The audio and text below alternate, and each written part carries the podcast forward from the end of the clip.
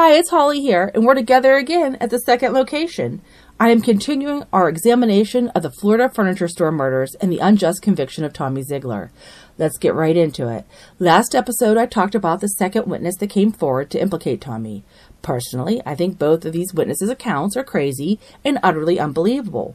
But for some reason, the police swallowed them, hook, line, and sinker. So now it's December 26th, two days after the murders, and Tommy is the police's only suspect.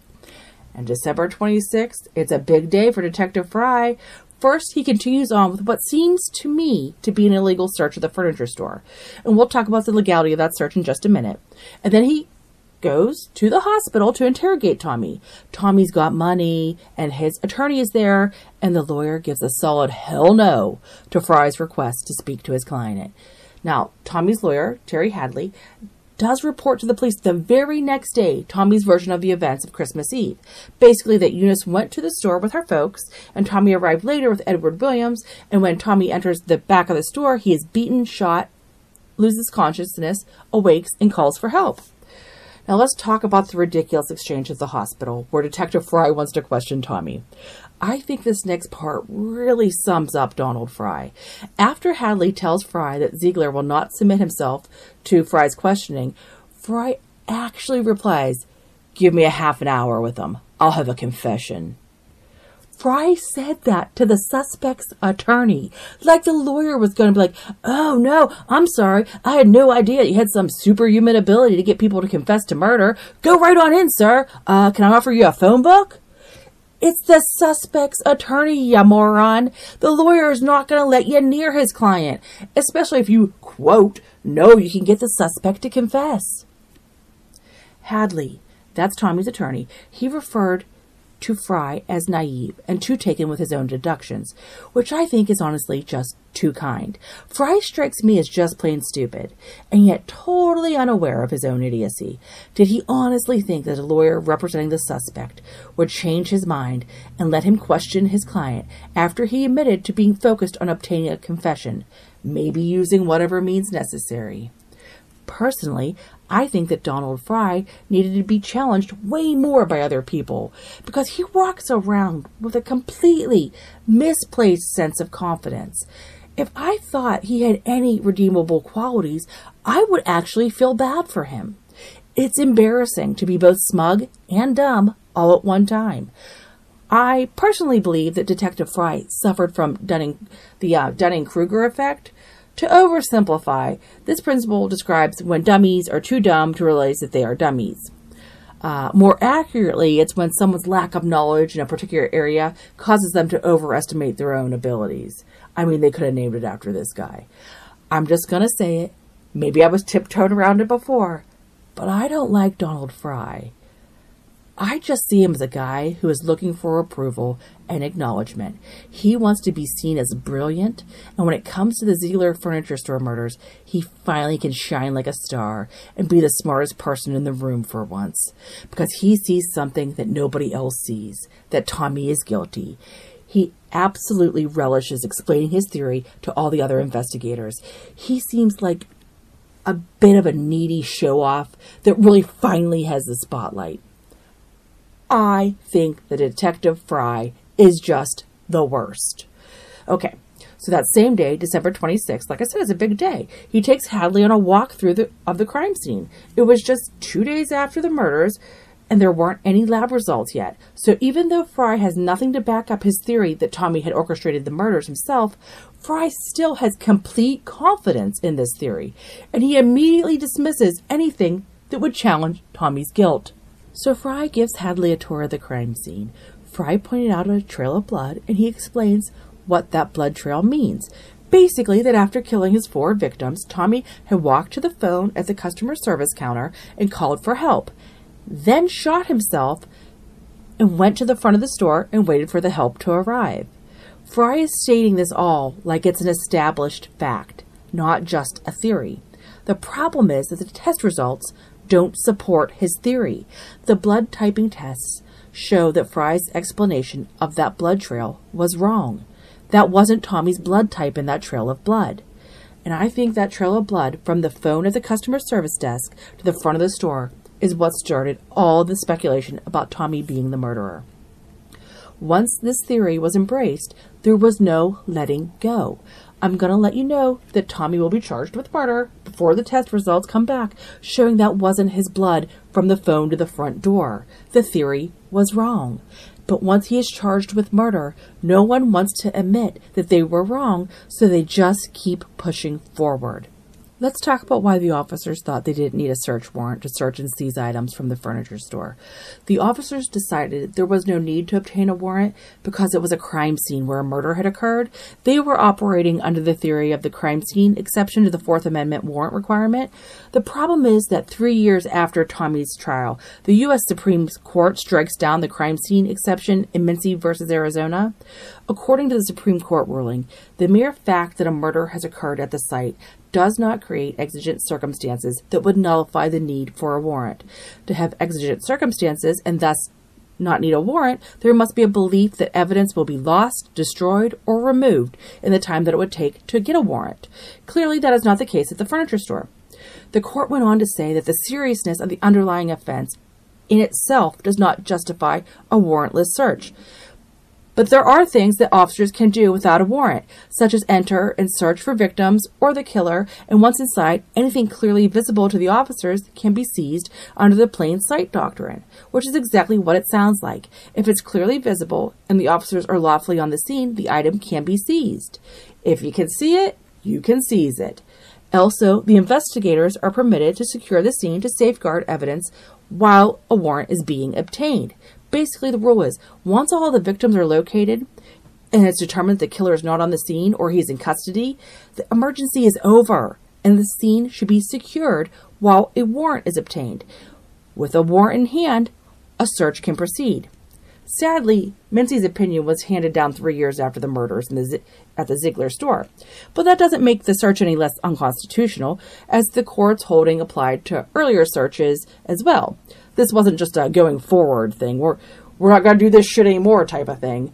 When Zeigler's attorneys raised the ruling in Mincey on appeal, the appellate court ruled that the holding, holding did not apply to Zeigler because Tommy had invited the police to the store when he called for help. This is just a complete bullshit ruling. I think the Mincey ruling was misinterpreted by this appellate court. I don't think calling the police equates to a consent to search the premises the appellate court completely misread Mincey because they didn't want to exclude the evidence found in the store. But that's exactly what they should have done. You can't choose to not apply the constitutional protections of the Bill of Rights because you think that doing so will set a free a criminal. Mincey had killed a cop and his constitutional rights had been stomped on, so he wasn't charged. That's just how shit shakes out sometimes. You need to make sure the rights of criminals are protected. That's how you keep innocent people out of prison which I feel is important. They searched the store without a warrant and without an ex- exception to the warrant requirement. I think that any evidence that wasn't in plain sight should have been tossed, but it wasn't. During the search on December 26th, Detective Fry forced open a locked desk drawer. And keep in mind, the search of this locked desk drawer is happening two days after the murders. The victims have been removed from the scene, and there is no killer loose on the premises. There are no exigent circumstances, no emergency. So, according to the Supreme Court, Fry should have gotten a search warrant. But he didn't. And if you value your privacy, or your property rights at all. Don't call this a technicality because the Fourth Amendment is not a technicality. It's what protects us from the stormtroopers, or perhaps more realistically, the Gestapo rummaging through our homes. Go ahead and say that you don't have anything to hide.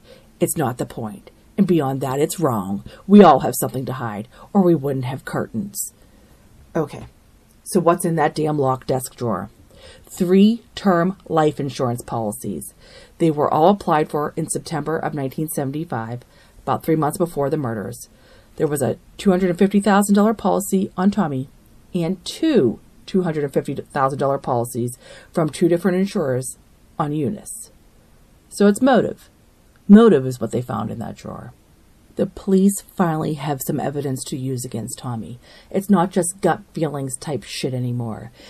But it's a really weak motive because usually when someone is killed for insurance policy payouts, the killer is having some serious financial difficulties. Tommy is secure financially. He is 29 and a millionaire with an expanding empire in 1975. He lives a quiet life, well below his means. Even Detective Fry admits that he couldn't find any ir- irregularities in Tommy's finances. Tommy has more to lose than to gain by plotting to kill his wife for insurance money.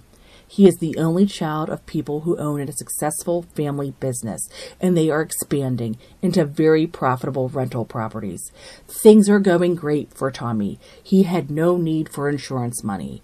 But Fry believes that Tommy wants the insurance money to pay off the new car that they had bought, a car that Tommy had bought for Eunice, and the in ground pool that he and Eunice had just installed at their home. Fry honestly believed that Tommy, a millionaire, murdered his wife, in laws, and a long-time customer to pay off about $20,000 in debts that he could have easily covered. Debts that are the type that we all have. Seriously, who among us at some point didn't have an auto loan that they were making payments on? Now, how many of us killed four people to pay off said loan? I'm not thinking many hands just shot up. Also, the in-ground poll just makes me think they were really super excited about raising some kids, and that Tommy is not planning a murder, but planning a future with a young family. But keep an eye on that $500,000 in insurance money because someone else has their eyes on it. Maddie Mays, Charlie's wife. She sues the Zeiglers over her husband's death inside their store. A lawsuit payout for the Mays family really hinges on Charlie being an innocent victim and not a murderer or robber. I think that's one of the reasons why we keep hearing that bullshit story about Charlie going to pick up a TV after hours at the store on Christmas Eve a TV that he has no receipt for. On January 5th, Maddie Mays filed an injunction to prohibit the Zeiglers from spending any of the insurance money from Eunice's two policies, and then days later, she sued the Zeiglers for $1 million. The Zeiglers hadn't even filed a claim on the insurance policy, but Maddie Mays has an injunction filed within 12 days of the murder. Time's not a wasting with her. I cannot emphasize how much easier it would be for her to prevail in her lawsuit if Charlie Mays is a customer and not a burglar that night. It's not just Charlie Mays' reputation on the line any longer, and he was a much loved member of his community, but a million dollar lawsuit is at stake. And eventually the lawsuit is settled, and Maddie Mays does receive a payout. And if Charlie was an innocent victim, she deserves one. But me? Well, I'm just not convinced of his innocence. So let's continue on with the other evidence found in the week's long search of the store. We have the insurance policies from a locked desk drawer and eight guns, but there were other items found as well. Felton Thomas had said the guns were in a brown grocery bag during the trip to the Orange Grove, and the police found three brown grocery bags in a cabinet in the store's rear storage area. And I don't know how he could do this. But Thomas performs the miracle of all miracles and he was able to identify a specific grocery bag as the bag that had held the guns that night. And okay, I'm getting mad now. How the hell do you identify a brown paper bag as a specific bag?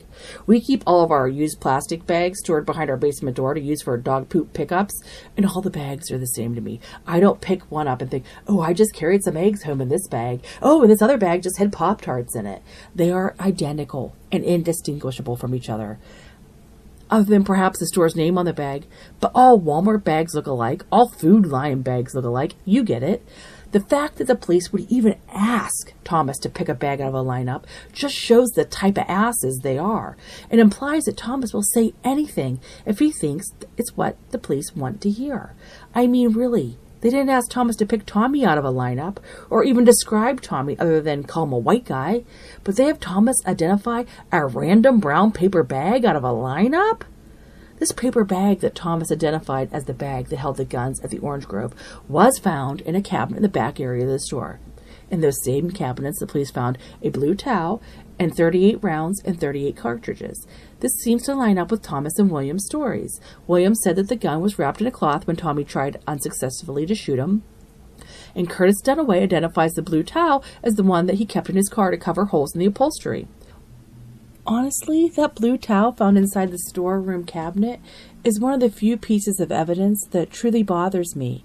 Not because I believe Edward Williams' bullshit, story about Tommy having a gun wrapped in a cloth, but because why and how did the towel go from Curtis Dunaway's car into a cabinet into the storage room?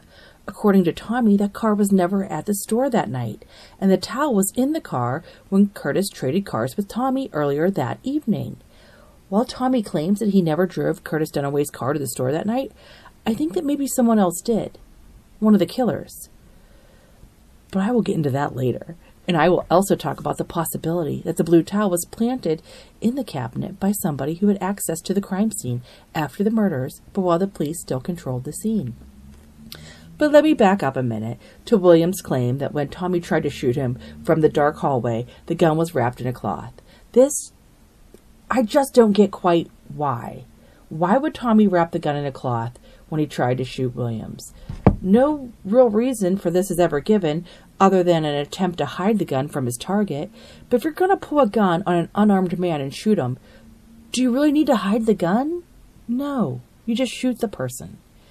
It's the type of detail that someone would put in there to try to make their story sound more believable, like more facts. And it is to idiots. But regular folks ask, why hide the gun? Is the victim not seeing the gun necessary for something? No. And the towel is small. It wouldn't muffle the sound. Besides, I don't think that Tommy ever tried to shoot Edward Williams. It's just a work of fiction, written by Williams to hide his true role in the murders. The police are looking for anything at all to back up the stories from Felton Thomas and Edward Williams. The police found a paper bag in the store and a cloth, and they tried to turn that into evidence that substantiated their stories. While the cloth, well, that does make me question Tommy's story. But not the paper bag. That means next to nothing. There are innocent reasons why paper bags and cloths would be in the store. The existence of a paper bag in the furniture store does not corroborate the Orange Grove story. There aren't any guns found in the bag, just a bag with some 38 casings and bullets in it. Also, the bullets in the cabinet, I don't think that means anything. Tommy owned guns, and guns were kept in the store. There were, were several attempted robberies in the area. In fact, on the same night that the murders happened, there was a robbery attempt across the street. It made sense for businesses to have guns for protection. It's Florida, for heaven's sake. They love guns down there. Where there are guns, there are bullets, so I don't see the bullets in the cabinets as evidence that incriminates Tommy. On December 27th, three days after the murders, the Winter Garden Inn was canvassed for witnesses for the very first time. Again, three days after the murders. I guess the police were just too booked up tracking down info on Tommy's sex life to look for actual eyewitnesses to the crime. Don't worry, I will talk about the sex life aspect of this crime later, you dirty birdies. The inn is directly behind the furniture store, and its inhabitants would have had a direct view of the furniture store's rear parking lot, where, according to Edward Williams, a lot of the action happened that night. But get this you want to guess who it was that finally questioned the inn's occupants? It was Oakland's chief of police, Robert Thompson. The chief of police was once again out of his jurisdiction. Is his ass ever in Oakland? It's like Winter Garden has two police chiefs. Why the hell would Chief Thompson be the one to canvass for witnesses? He should not have been even involved in the investigation after Christmas Eve. He had no authority in Winter Garden. What the hell was he doing investigating there? He just keeps popping up. It's like whack a mole with this guy.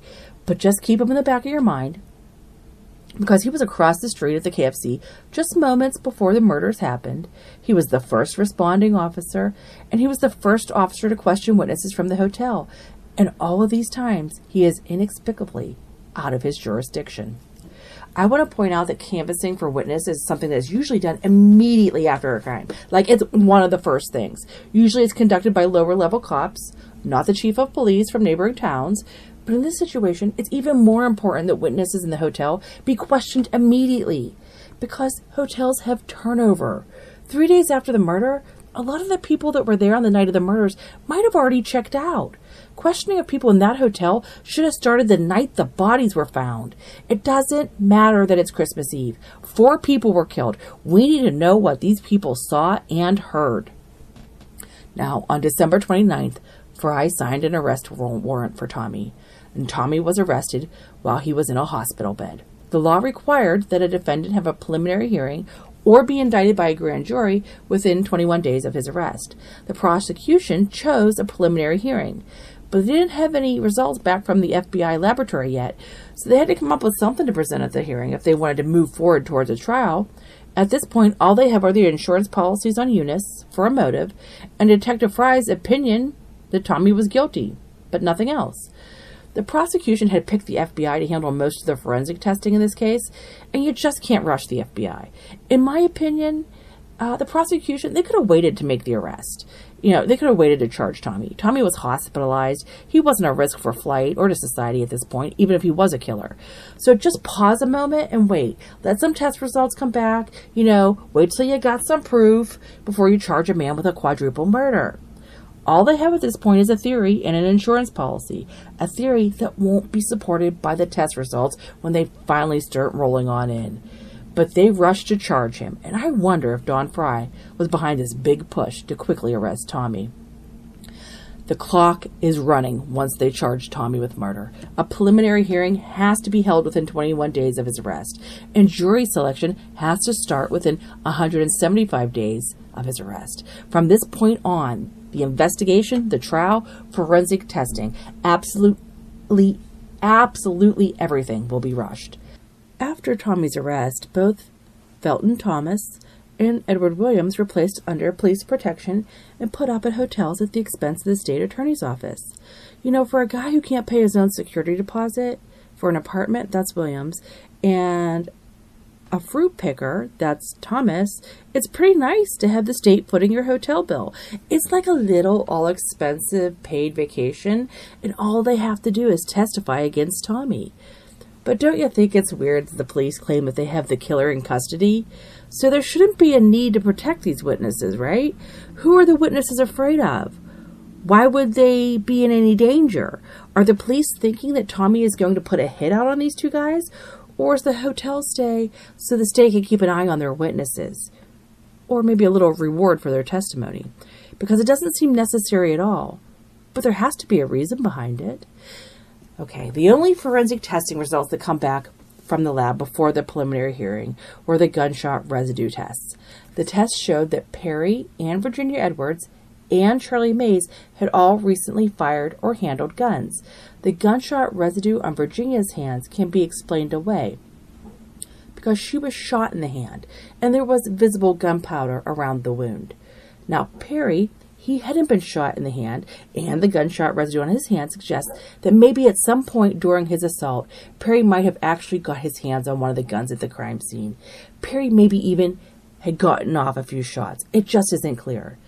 Now, Charlie Mays also has GSR on his hands. Keep in mind, if you don't believe Felton Thomas's story about shooting the guns at the Orange Grove, then we need to find an explanation for the gunshot residue on Charlie Mays' hands. And I have one. Maybe Charlie shot a gun in that store that night. Maybe he wasn't picking up a TV while the store was closed. Maybe he was there for nefarious purposes. You know, a robbery or murder the prosecution would not let the defense know about the GSR test results for months. The preliminary hearing was held on January 16th, and the key witnesses were still under protective custody. Both Thomas and Williams testify and tell their stories, but there is still no physical evidence tying Tommy to the crimes. Thomas Hale testifies that he saw Tommy driving with Eunice and turning onto Dillard. That's the street where the furniture store is located on the night of the murders. This is in stark contrast to Tommy's statement that he did not go to the store with Eunice, and that Eunice had gone to the store with her parents without him. This is basically all of the evidence that they have against Tommy. Tommy is held over for a grand jury, but the judge orders that bond be set at $40,000, which is astonishingly low for a quadruple murder, and it reflects the judge's belief that the state doesn't have much of a case against Tommy. The Zeiglers can easily pay the bond, but it's a Friday, and Tommy isn't willing to pay the bondsman fee so he could be released immediately. Instead, Tommy waits out the weekend until his mother can cash out some holdings and pay the full amount of the bonds so he can just leave jail. Okay, so the state got through the preliminary hearing, but just barely. The judge had commented that the state didn't present a clear case against Zeigler. They showed me very little hard evidence. They didn't show me enough to deny bond. So they kind of just squeaked by. Yet over 45 years later, Tommy is still on death row. In Florida, if it's a capital case, which means the defendant is facing the death penalty, a preliminary hearing is not enough. A grand jury must return an indictment against the defendant as well. So after the preliminary hearing, Tommy will also have to be indicted by a grand jury if the state plans to pursue the death penalty, which they do. But before I talk about the grand jury, I want to talk about what the defense was doing between the preliminary hearing and the grand jury. The defense team takes Tommy to a psychiatrist, a Dr. Theodore Mackler, on March 11, 1976. Tommy was administered a healthy dose of sodium pentothal, which is commonly known as a truth serum. While under this drug, Tommy is questioned about the murders. He speaks quietly, he seems docile, and he tells the exact same story that he's always told ever since the murders occurred, but with one addition. After he was shot, Tommy recalled hearing a white man's voice say, Mays has been hit we'll have to get rid of him. Remember that Tommy couldn't remember if he had got a shot off before his gun jammed and he threw the gun at his attackers. Had Tommy actually shot Charlie and then Charlie's co conspirators beat Charlie to death? Charlie's cause of death had been the beating, not the gunshot wound that he sustained. Dr. Mackler believed that Tommy was telling the truth. This gave his defense team some extra confidence in Tommy, which I don't know if they really needed it because to me it looks like the state has no case against their client. I mean, he was convicted and is on death row, but I think it wasn't an in spite of a lack of evidence thing and not a out of an abundance of evidence kind of thing. But Tommy's lawyers are really starting to believe in their client's innocence. Okay, back to the investigation. With no physical evidence implicating Tommy, Fry goes about trying to establish a motive. And how does one do this? Well, they basically destroy Tommy's good reputation. That's what you have to do when you don't have a case because the defendant is most likely innocent. The defendant has to be portrayed as cruel and deviant by the state. The good character of the defendant has to be impeached to a point where ab- abhorrent behavior, absolutely the worst, would be expected from him. I would like to point out that the police already claim that they have the motive for the murders, the insurance money. So why are they busy trying to drum up a second motive when they have no physical evidence? Well, the first motive is weak. Sure, it's a lot of insurance money, but Tommy is loaded. He doesn't need any damn insurance money. And second, when you don't have physical evidence against an accused, a character assassination is a common tool used to advance a case, make the defendant different from the rest of us, someone capable of anything, including murder. They need a motive that will make people disgusted with Tommy. Tommy is a well liked, successful businessman. What's Fry gonna say about him? Well, it's the old tried and true method of making someone evil cast them as a pervert. Once you paint a person as sexually deviant, then people will really think anything of them. Now, brace yourself for some serious homophobia here because Fry says that Tommy is a homosexual and that Eunice caught Tommy having sex with a man and that she wanted to divorce him. Not only do they accuse Tommy of being a homosexual, they also say he is involved in a ring of homosexual businessmen in the area. The tough thing is, there is absolutely no evidence of this, and there are no rumors about Tommy being gay. That is, until the investigators start spreading the rumors themselves. Is there such a thing as misdirected homophobia? Because I kind of think that's what happens here. Tommy was a heterosexual man victimized by homophobia because of the time and the location. Now, let me get this straight. I don't consider homosexuality to be sexually deviant, but in the Deep South in 1975, rumors of homosexuality would ruin you, ruin your career, you would be shunned. Future, it's gone. So, by portraying Tommy as gay, the police have really lowered people's opinion of Tommy when Tommy's investigators try to track down the source of all these rumors about Tommy being gay, it always comes back to the police and the sheriff's deputies. Not one single person had ever heard of these rumors before the murders. And it's not just rumors about Tommy's homosexuality. There is evidence that the scene may have been staged to give the crime homosexual undertones. And this is what a man gets for loving cats. Long after the trial, the defense finally learns the identities of the two secret informants used by Detective Fry and his chief Robert Thompson and Perry Edwards Jr. And these two are the original source of the rumors about Tommy being gay. Now, Perry Jr. is Eunice's brother, and a hater of Tommy Zeigler, and a hater before the murders, not just after. Perry Jr. was the only son of Perry in Virginia and extremely jealous of Tommy and his success. Tommy was close to Eunice's parents. They trusted Tommy, and this pissed off Perry Jr. Immediately after the murders, Perry Jr. arrives in Winter Garden and as the only surviving Edwards family member, and he tells investigators that Tommy is gay and that Eunice found out and when she caught him in bed with a man, and that their parents hadn't just come down to visit for the holidays, but they had come down to rescue Eunice from her wretched marriage to a gay man and whisk her back to Georgia with them. The defense won't learn about Perry Edwards Jr in his role his role as a secret informant for the state until decades after Tommy's trial. In fact, Perry Jr. actually testified at Tommy's trial that his parents' visit to the Zeiglers had been a routine planned holiday visit.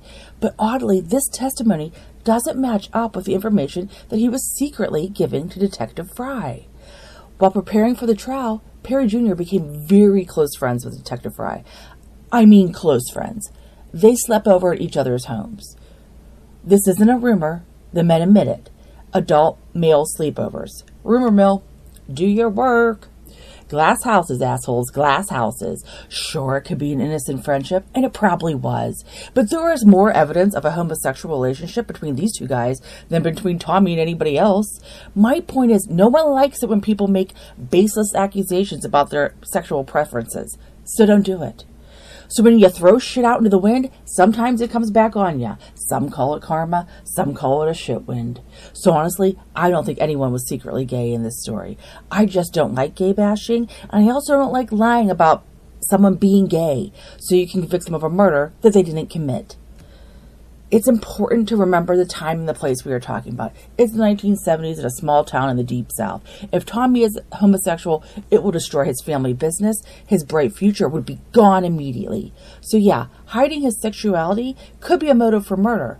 And it's probably a better mo- motive than that killing for money that you don't need. The problem is that Tommy isn't gay, and there is no evidence that he is gay. And also, why kill the in laws? Just kill the wife if you're a guy that just homosexual that wants a divorce. Now, there is a gay community in the area, and it is important to note that not one homosexual ever admitted to having a sexual relationship with Tommy. And investigators spent a lot of time looking for a man who would claim to be in a relationship with Tommy. So it wasn't from a lack of trying. Remember Curtis Dunway, the employee at the furniture store? Well, he is a gay man. And while this was a secret in the 1970s, Curtis said that he had never heard any rumors about Tommy being gay before the murders. And as Tommy was his boss, if there were rumors about Tommy being gay, I would think that Curtis would have been aware of them. One gay man, Alan Dara, actually accused the investigators of trying to get him to falsely claim that he had a sexual relationship with Tommy. But this man was honorable and he refused to lie. And this is major. This guy was in jail facing a murder charge, and he claims that Detective Fry told him if he would say that he had a romantic relationship with Tommy, they would drop the murder charges against him. The guy, well, he felt he could beat the charges. You know, he didn't do, commit this murder. And he refused to lie. And he was right. He was acquitted of the murder. But this shows how desperate the state was to find a motive. They were willing to bribe people to lie, to let go an accused murderer, to let him go free. What else would they be willing to do?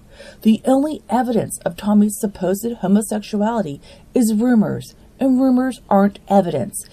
And when Tommy's lawyers check Alan Dara's visitor logs at the jail, they see Detective Fry's signature. Apparently, he had gone to visit Alan Dara on the date that Alan Dara claimed that Fry tried to bribe him into giving false testimony against Tommy. So there's evidence that this guy is telling the truth. So the defense is giving Tommy a truth serum while the prosecution is desperately looking for a second motive and preparing for the grand jury. I know what you're thinking. The prosecution's case is so weak that they barely got through the preliminary hearing. How are they going to get a grand jury to return an indictment? But this is when Detective Fry goes into overdrive and just starts spouting psychobabble that never really made any sense. And he really also dives deep into that rumor mill cesspool that he created about Tommy being incredibly cruel and gay. The following is a quote from Detective Fry's grand jury testimony. And brace your buns, it's a doozy. This is Detective Fry talking. You will note that each of the men are beaten, but none of the women are. Why is this so? Now, of course, this guy is going to answer his own question because he arrogantly thinks he's the only person that can. So he goes on to explain Schools that I have been to say that this act can be interpreted as that of a homosexual, a man trying to be bisexual. During the time that he committed the beatings, he's saying, I'm a man. I'm, you see, I'm a man. I've got power. Okay, but really, Dawn, isn't that what you're saying to the grand jury when you spout this ridiculous bullshit? Look at me, I'm smart. I figured this all out when no one else could because I'm a man. You see, I'm a man and I got power. Look at me, I could pretend to be a psychiatrist too. Then Fry goes on to describe Tommy's father as passive and his mother as domineering. And because of that, according to Don Fry, uh, that makes Tommy a homosexual. First off, I want to call out whatever school that taught Don Fry this load of malarkey. Was it that blood spatter week long course in Herb MacDonell's basement or Yale? I'd like to know because there's a difference between the two. Now, I'm not going to completely poo poo his analysis. I think his how to make a homosexual recipe of just add a domineering mother is a little off, but I will say that children that feel they have no control over their own lives and feel completely dominated by a parent, well, that's a main ingredient in the recipe for making a sexual sadist. But that's not what we have here. I think Don Fry is looking in the wrong cookbook. And I think the reason that the men were beaten and the women weren't was that the men were able to resist in a more effective manner than Eunice and her mom. Eunice was shot in the back of the head while Virginia was struck with a fatal shot while she cowered in fear. Eunice, while young and fit, she didn't see it coming. So how could she? she you know, there's no way she could defend herself. Poor Virginia, I think she tried to flee to the front of the store to the windows and was shot, then shot again as she hunkered down in fright. This isn't an attack on women, ladies or me saying that we're not able to defend ourselves. I'm just being honest. We all react differently. Maybe today more women would fight back, but honestly, fighting back isn't much of an option when you're shot in the back of the head like Eunice. So, not only does Fry start all of these unfounded rumors about Tommy's homosexuality, he creates this image of Tommy as an incredibly cruel man who was capable of anything. Fry testified before the grand jury that Tommy had cut off his own dog's leg as a joke and that Tommy had tried to drown his father in a lake while his mother stood on the shore watching. But the problem is that none of this shit ever actually happened. But Fry couldn't ever let it go.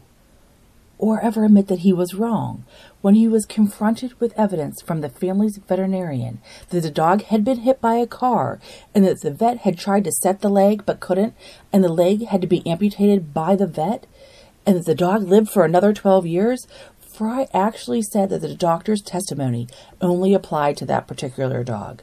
The defense responded with, the one that went around for 12 years as a three legged dog. Fry claimed that rumor's still kicking around. Sure it is, thanks to you, shithead. There's absolutely no evidence that the Zeiglers ever had another three legged dog. Clearly, the three legged dog was the one that was hit by the car, and the vet had to amputate its leg to save its life. They had a three legged dog that was hit by a car. Try, Fry tries to use that tragedy to show that Tommy had the heart of a murderer. What an asshole. Fry cannot admit that he was wrong. Instead, he's to be like, nope, maybe I had another three legged dog. That's just a terrible quality in a person, especially a police officer. And the lie about Tommy attempting to drown his father, all three family members denied that ever happened. And Fry couldn't recall who even told him that story. I mean, did anyone tell him that, or did he just make it up? First, it's hearsay. But worse, we don't even know the source of the hearsay. He can't remember. Did you write it down? Maybe not. Maybe he just made it up. Who knows? Couldn't even say. I mean, he even couldn't come up with, well, it's a secret informant. This guy's just. Uh, does his genius ever start? Okay, couldn't remember the source of the hearsay, but Fry didn't let that stop him from repeating the story in front of a grand jury, even though all the people that were supposedly present at the attempted drowning deny that it happened.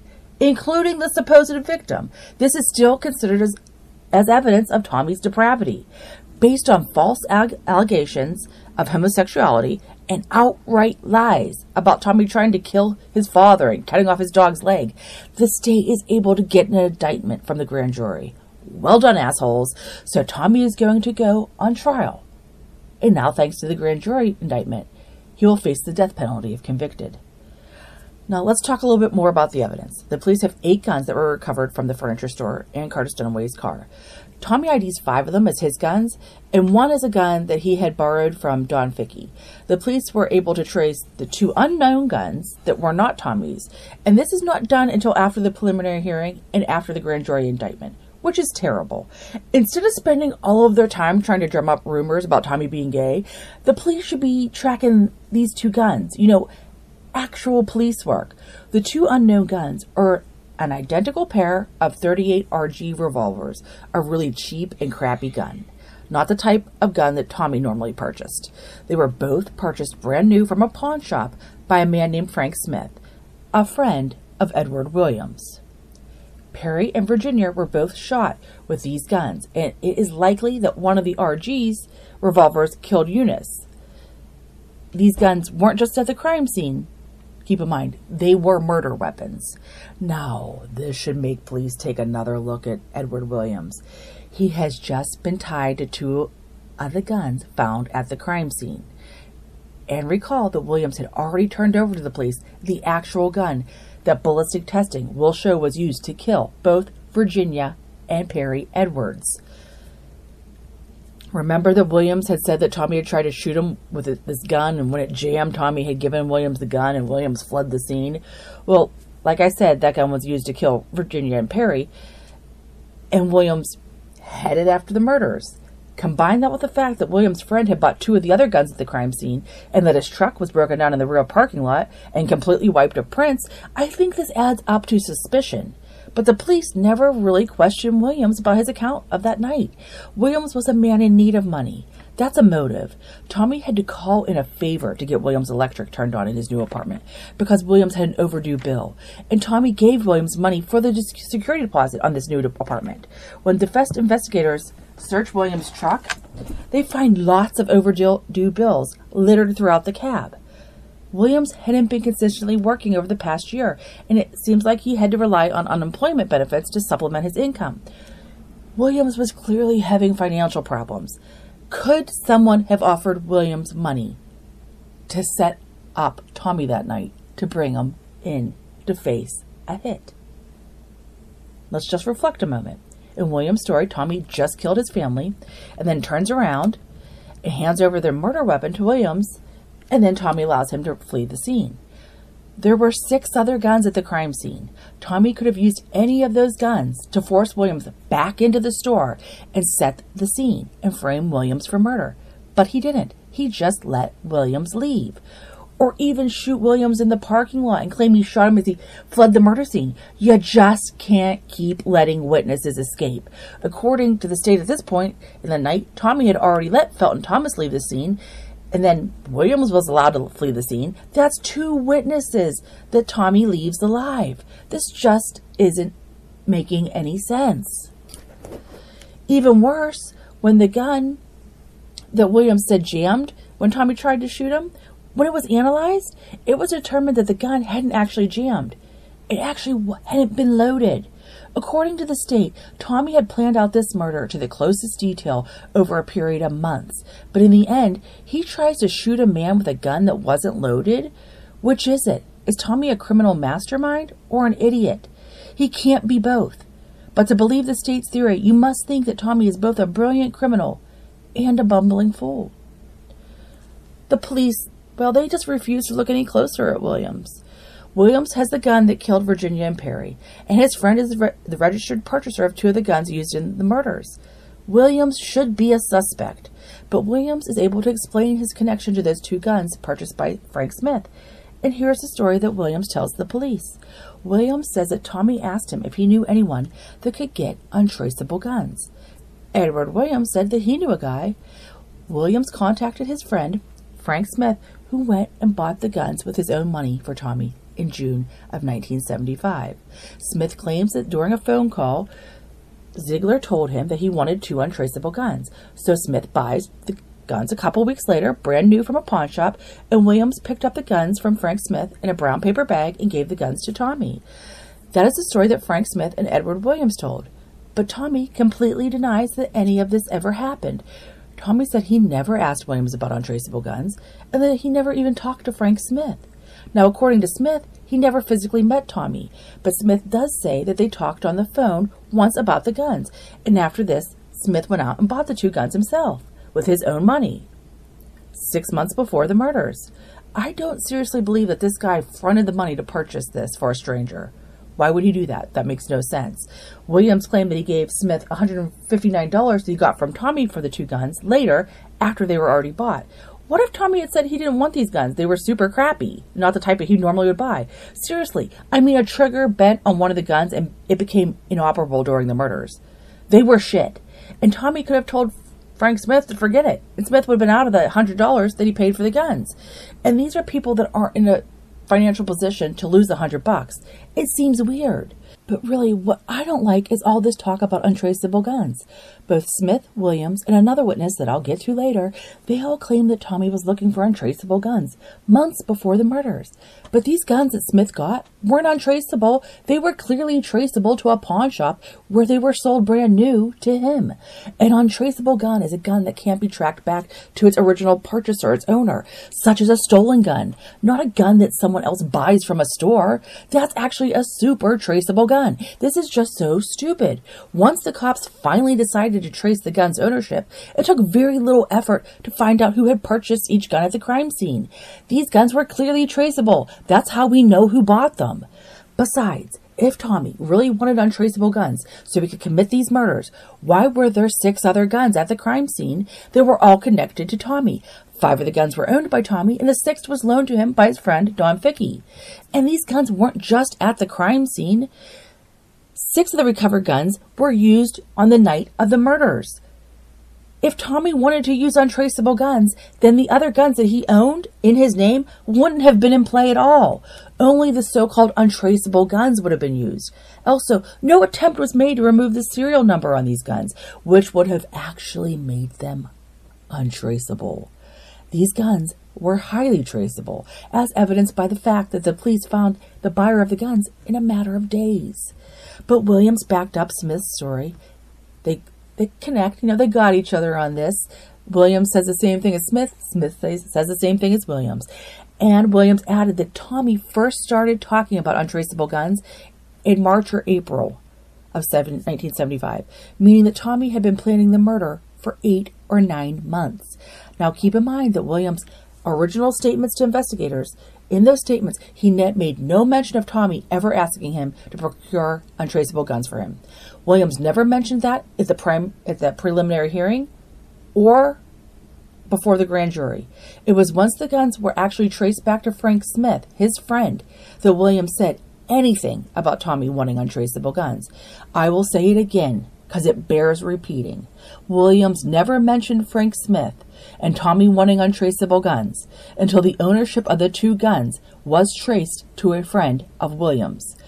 How was this not making the investigators take a serious look at Edward Williams? Well, it's partly because the police waited so darn long to trace the guns. They had assumed that they were all bought by Tommy, and the two cheap RGs weren't traced back to Frank Smith until after the preliminary hearing, and not long before the trial was set to start. By that point, it was just too late. Tommy had already been arrested, and the trial was set to begin soon. No matter how much evidence kept coming in that would cast doubt on William's story and make him look guilty, the state isn't willing to back down at this point, even if they were wrong. Okay, so according to the investigators, Tommy started planning about getting, quote, untraceable guns eight months before the murders, but he only offered the TV to Charlie Mays the very afternoon of the murders. Seems awfully last minute for a murder that had been planned for eight months waiting to the day of to find your patsy.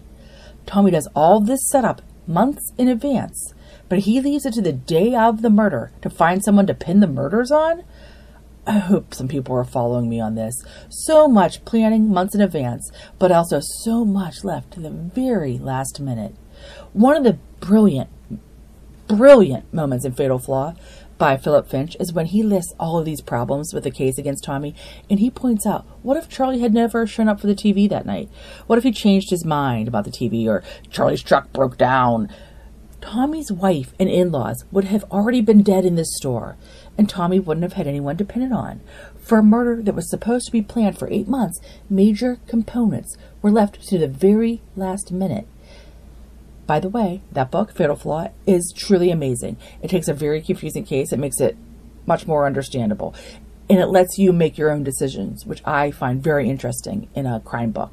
It is probably one of the best true crime books ever written, and I cannot recommend it more. And I'm going to say this is where I'm going to leave you. The preliminary hearing has been held, and Tommy is released on bond. A grand jury indicts Tommy, largely based on lies about Tommy's homosexuality and his cruelty to his father and pets. Now the state can seek the death penalty. The state already has two witnesses that implicate Tommy in the murders, but next, we will talk about the forensics and how the lab results don't support the state's theory that Tommy murdered his family and framed Charlie Mays for their deaths.